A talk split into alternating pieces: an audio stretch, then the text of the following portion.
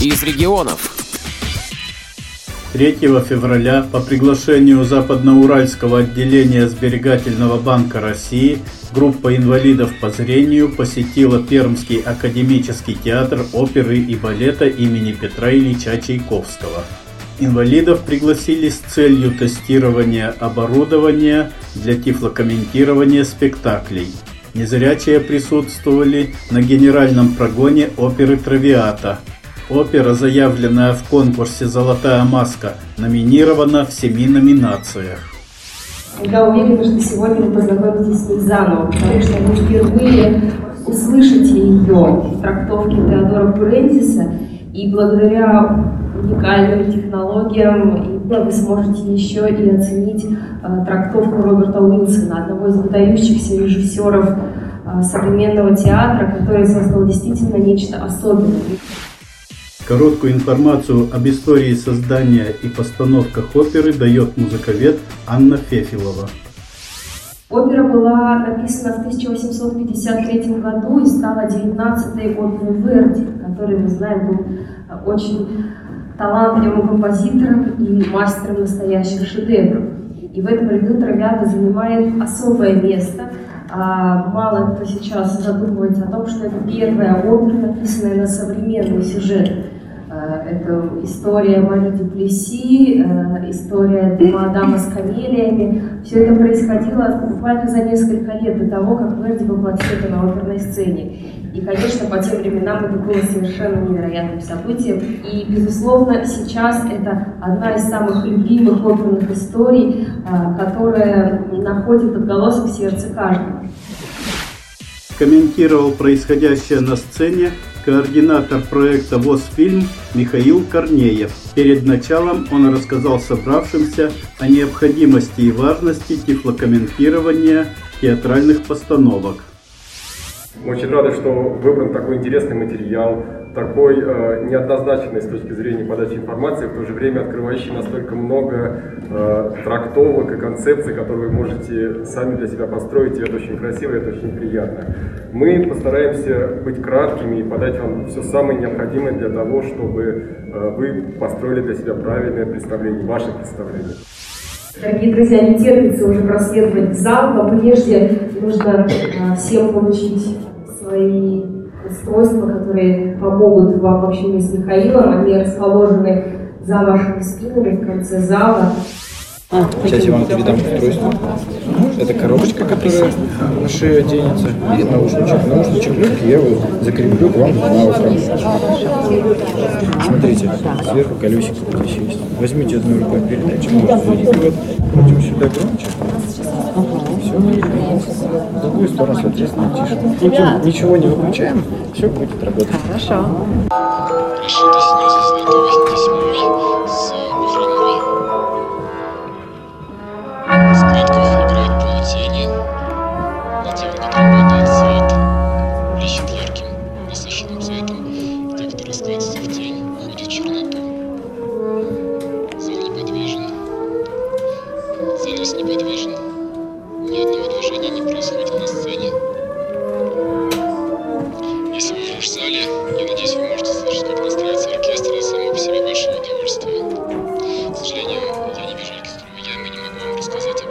Каменских участвовала в просмотре оперы.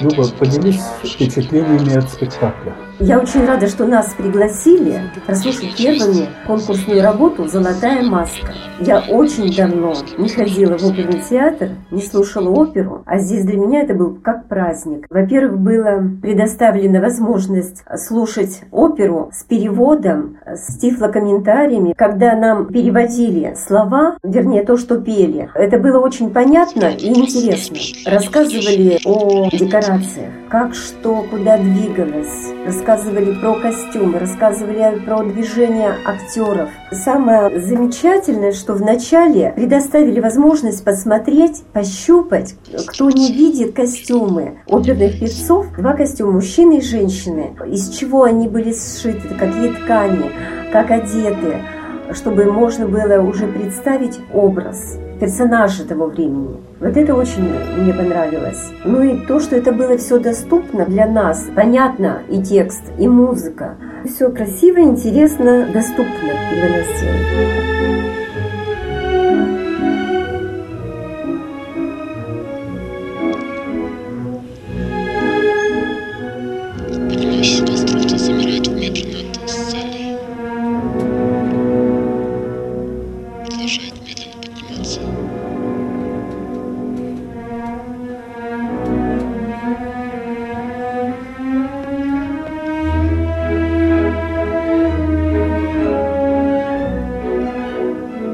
Тарасов Василий Петрович, музыкант, певец, посетил оперу с тифлокомментарием «Травиата».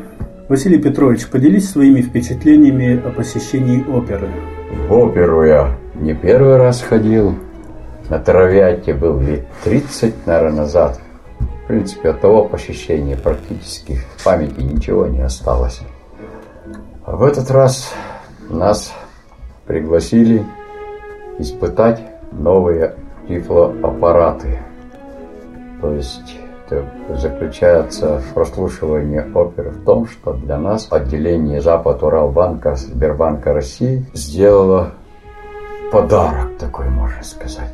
Пригласили тифлокомментатора из Москвы, раздали нам специализированные аппараты с наушниками, рассадили в зале, и опера началась. Тифлокомментатор рассказал нам, что на сцене, кто выходит на сцену, что делает. Первое действие, вот примерно в таком ключе и прошло. Только рассказ был о том, что делалось на сцене и какие перестановки декорации были. То есть декораций было не так много, а больше-то световые эффекты, да, которые то тоньше луч, то толще луч, туда луч направлен, вот в таком плане.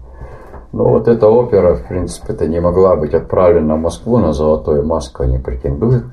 Вот именно из-за сложности светоустановки. И решили пригласить жюри в Пермь, чтобы на месте просмотрели эту оперу. А мы попали на генеральную репетицию. В перерыве подошел к нам этот товарищ из Москвы, Михаил его зовут.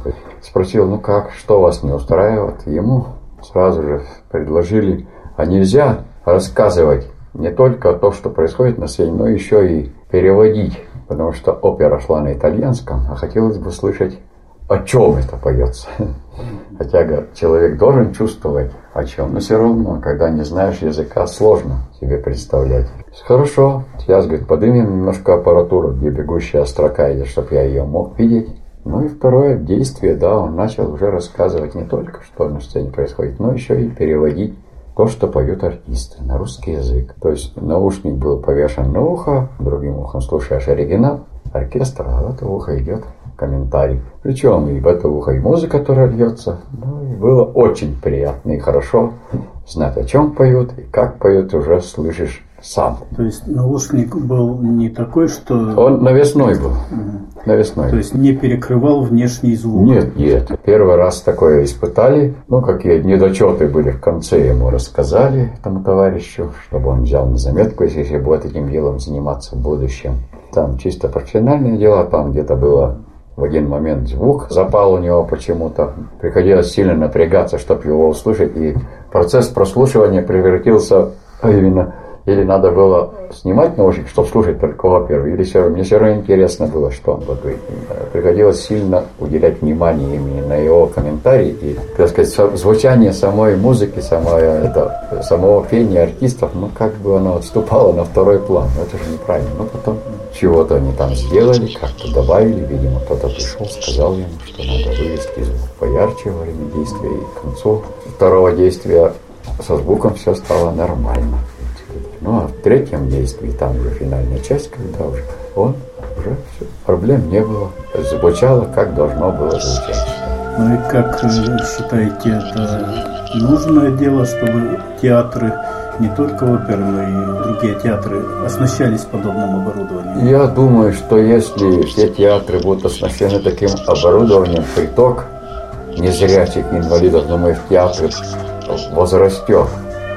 Потому что человеку будут уже рассказывать, он будет слышать не только игру артистов, но еще и вот как бы видеть, благодаря этому комментарию, что на сцене делается. А это же здорово обогащает восприятие и саму постановочку да, для, для незрячего человека именно. Оно для окружающих не накладно, окружающие этого наушника не слышат. Я пытался его другой стороной прислонить к своему уху. Нет, ничего не слышно. Взгляд